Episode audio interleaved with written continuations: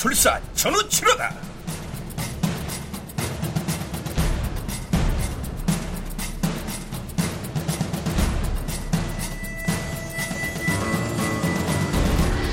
극본 정동재 연출 김호상 여섯 번째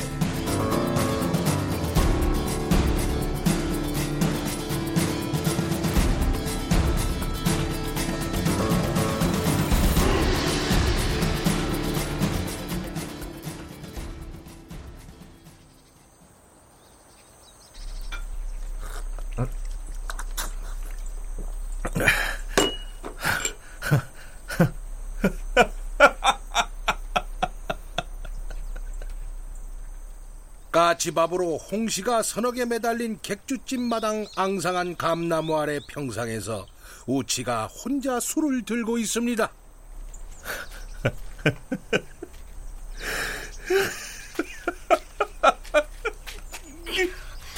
아따 곱상하게 생기신 도령이 대낮부터 혼자 웬술 그렇게 잡수시오 응? 선지국이요 같이 떠마시면서 들어요 아이, 아이, 아까 객주마당 들어설 때는 부모 상당한 얼굴이더만 응?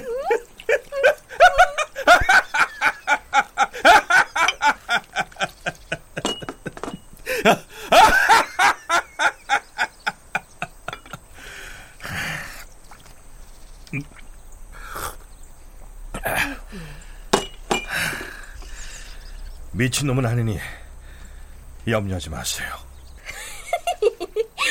아이고 이 꽃 같은 도련님이 응? 누님 같은 이웃집 과수택한테 상사병이 드셨나? 응?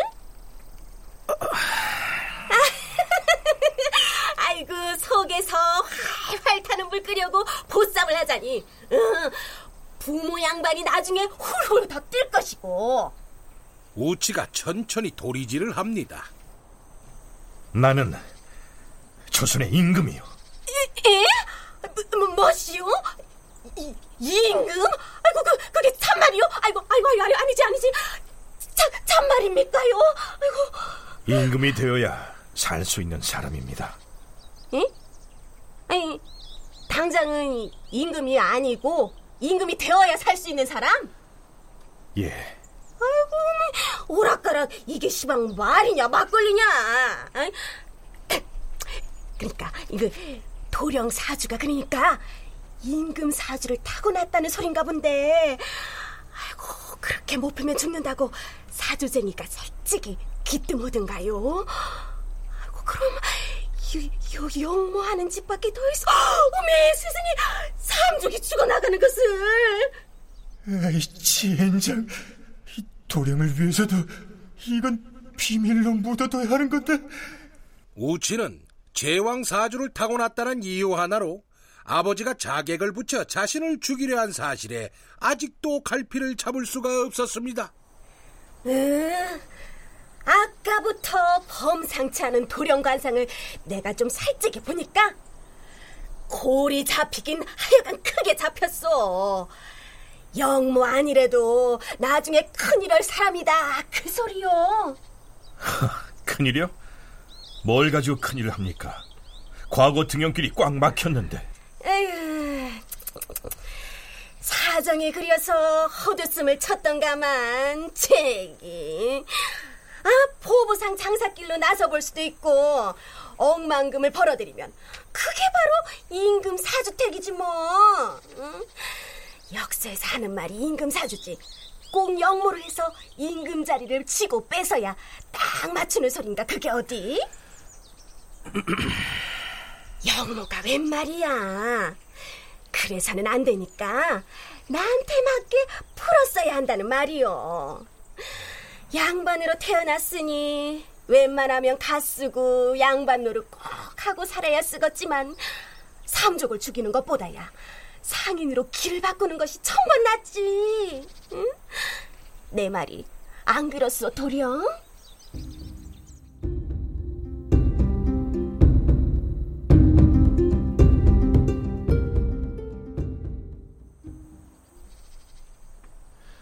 아, 상인. 지방의 하급 군관 같은 중인도 아니고 백정, 노비, 광대 같은 천민 바로 위. 장사치 상인이라. 아니지. 일찍이 아버지가 아들을 염려해서 길을 바꿀 생각을 했다면 이런 끔찍한 일은 애초에 생길 수가 없는 일이었죠. 아, 어디로 가야 한다. 어머니도 이 일에 동조하셨던 것일까? 걷잡을 수 없는 심사를 술로 달래보려고 찾은 객주집에서 나와 정처가 없어진 우치는 발길을 어디로 돌릴까 한참 망설였습니다. 인연이 닿으면 또 만납시다, 도령. 인연은 만드는 것입니다, 성님. 집에서 버림받은 몸 딱히 갈 곳도 없을 텐데 데리고 갑시다. 따라 나선다고만 하면. 안 된다. 도령은 교수를 만나 짝을 맺어야지. 아, 차차. 깜빡했어, 성님. 그만 가자. 예. 허! 허! 허! 허! 차! 간밤에 있었던 마지막 장면입니다. 따라 나설 걸 그랬나? 아, 그나저나 날 살려준 그 사람들 대체 누구지? 황소만한 덩치를 자랑하던 자객을 다람쥐가 연락 부절하고 오르내리는 커다란 상수리 나무까지에 대롱대롱 매달고 나타나던 모습 그대로 신출 귀몰하게 공중제비로 몸을 날려 순식간에 사라진 그들. 나는 지아비를 섬기는 여염집 부녀자가 되고 싶다. 짐 싸자. 예? 짐을 싸요? 토구를 옮기게요? 응, 저 북쪽 송도 땅으로. 예닐곱 살 먹은 양반집 도령 하나가 글자주가 비상하다더라. 내 한번 유심히 지켜볼 것이야. 자, 이 장면을 기억한다면 그들이 누구라는 걸 아실 겁니다. 그렇죠. 구미호와 구미호를 시중도는 같은 계열의 구미호 시녀입니다. 아차차. 그리고 산중 외딴 곳에서 마주쳤던 토사광란 교수도 역시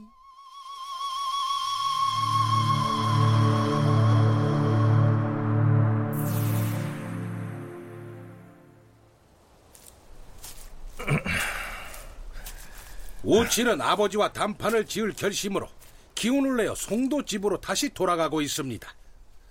장사치 상인으로 큰 인물이 될 터이니 양반 가문을 더럽힌다고 부디 책하지 마십시오. 양반 갓을 벗어 내던지고 초랭이 갓 둘러쓰고 장돌뱅이로 돌아다니는 욕은 차치하고 돈을 크게 벌면 더 위험하지 이 사람아.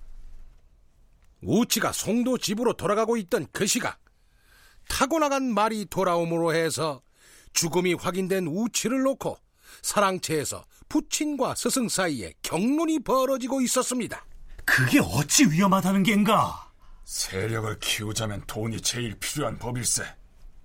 제왕 사주에 걸맞게 거부로 크면 모방군으로 조선 방방곡곡의 사령 잡새꾼을 키우는 쪽으로 안 키운다고 어찌 보장하는가? 백성들 구휼에 얼마든지 쓰임새가 있지 이 사람아. 관을 제치고 민간에서 사사로 이 말인가?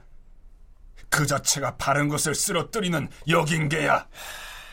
어쨌든 자네 크게 경솔했고 자네 아들이 적어낸 별시 예비 답안을 자네에게 보인 것은 경각심을 바탕으로 아이 장래에 대해서 이런저런 얘기를 나눠보고자 한 것인데 하...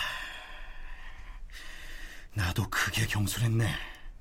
돈을 가진 자가 맘만 먹으면 얼마든지 세상을 주무를 수 있다는 사실 윤공 자네도 잘 알고 있으면서 물론하고 아이에게 선택할 기회도 주지 않고 결행에 옮긴 것은 대단히 큰 잘못이야. 다 지나간 일이네. 심란하게 하지 말고 그만 돌아가 보게.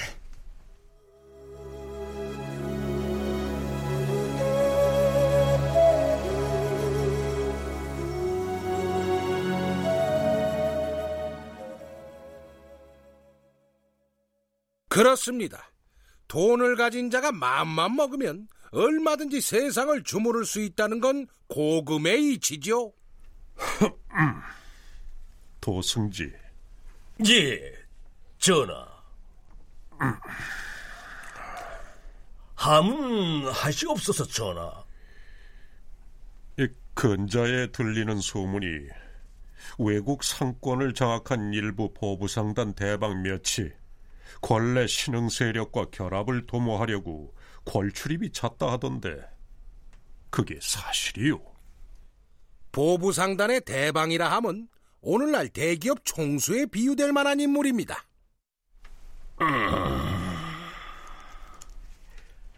전하, 아래옵기 송구하오나 신흥 세력이라 하오심은 신 도승지를 일컬어 지목하는 말씀이시옵니까? 어서 말해보시오. 전하께서 근자에 들으신 소문은 사실이옵니다. 뭐요? 하오나 신이 어찌 불충한 목적으로 그 같은 일을 허술히 핵책하겠나이까? 말하시오. 임금은 자신을 용상에 앉힌 도승지가 늘 거북하던 차에 노골적으로 떠도는 그 같은 소문의 진위에 대해 갑의 위치에서 추궁하고 있습니다. 귀신도 부린다는 게 바로 재물, 돈이라는 물건이 옵니다. 적자는 뇌물, 물론 받아 싸웁니다. 뭐요? 그렇지 않고서야 그자들의 경계심을 어찌 허물어뜨릴 수가 있겠사옵니까? 결탁의 언지를 은밀히 주고 뇌물을 아주 후하게 받아내 싸웁니다. 계속하시오. 전하, 미꾸라지를 잡자면은 흙탕물 속에 발을 담궈야 하듯이 신이 그러는 것은 대왕 미꾸라지를 잡자는 계책에서이옵니다. 일부러 덫을 놓았다 그 말이요? 그렇사옵니다, 전하. 전하의 수족인 문무백관 대신들을 무차별 돈을 풀어서 저희들 손아귀에 넣고 좌지우지한다는 것은 다름 아닌 전하를 농락하는 일이옵니다. 옳은 말이요. 그러다가 조정의 어느 일이 계기가 되어 불순한 파당 무리가 득세를 하게 되면 물이 고를 따라 흐르듯 동보따리 또한 한 곳으로 모아지게 되는 것이옵니다. 이렇게 되면은 아래옥계 항공하옵니다마는 전하께서 전혀 손을 쓸 수가 없는 지경이 되고 마옵니다. 이는 나라의 근간인 종묘 사직을 무너뜨리는 영모 행위와도 다를 바가 없지 않사옵니까? 피가 난무하는 칼바람만이 영모가 아니옵니다, 전하. 원하옵건대 의욕을 거두시고 신 도승제 충정을 부디 통촉하여 주시옵소서. 알겠소. 잘 알겠소. 성은이 먼국하옵니다, 전하. 새 임금의 즉위에 대한 정당성 시비는 잠시 있기로 하고요. 어, 오늘날에도 크게 다르지 않은 정치 자금의 폐해에 대해서 잠깐 한 대목 살펴봤습니다.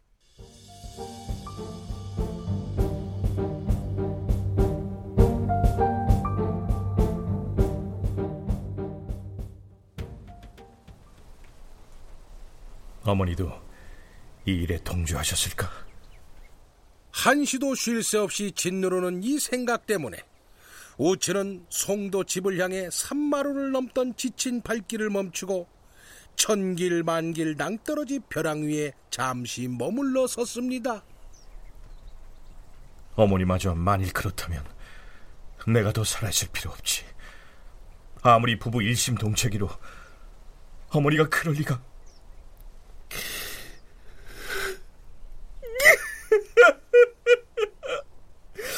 나를 왜 낳아주셨습니까, 어머니? 천갈래 만갈래로 찢어지는 가슴을 부여잡고 벼랑 아래를 한참 지그시 내려다보고 있는데 전욱씨! 나 자네 친구 보가일세! 살아있다면 대답 좀 해보게! 봉환이 자네가? 전우치! 자네도 이를 알고 있단 말인가? 불길의 계기라도 좋으니 대답 좀 하라고 이 친구야. 전우치! 전우치! 어디야 자네? 나 산마루 벼랑 위에 있어!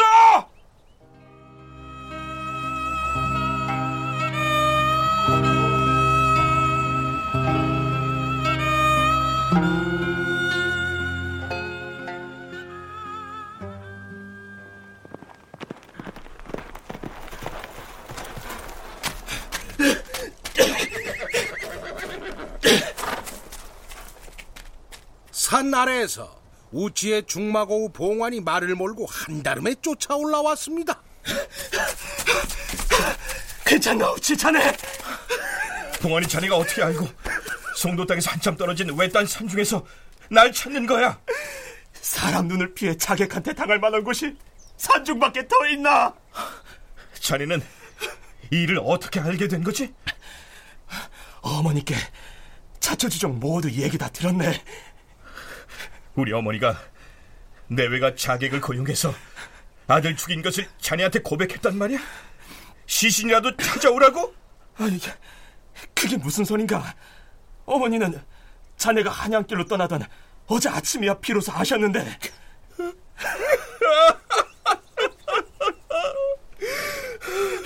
그럼, 그럼 그렇지. 그렇지, 그럼. 우리 어머니는 아니지. 어머니께서 몰래 날 찾아오셔서 부탁하신 거야.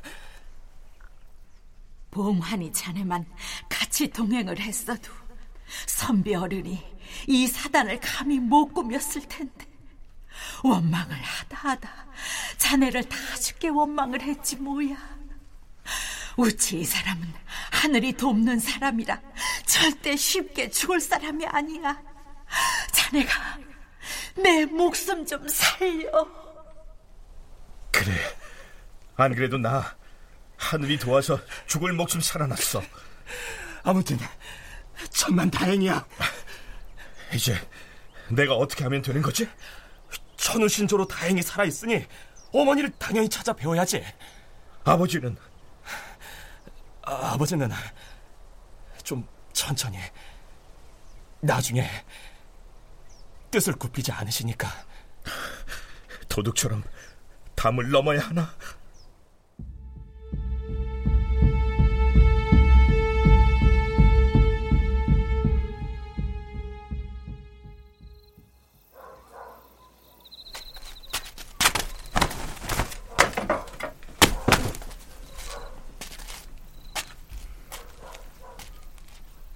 우치는 봉환이와 말을 타고 저녁 무렵에 송도로 돌아와 밤중이 되길 기다렸다가 도둑처럼 제 집 담장을 넘어 어머니 최 씨가 거처하는 안채를 찾아들었습니다.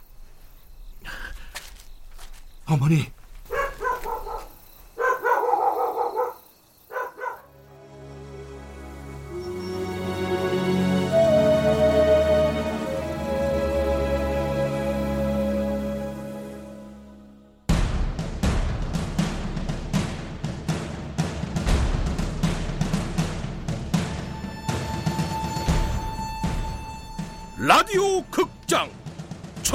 전우치 정동재 극본 김우상 연출로 여섯 번째 시간이었습니다.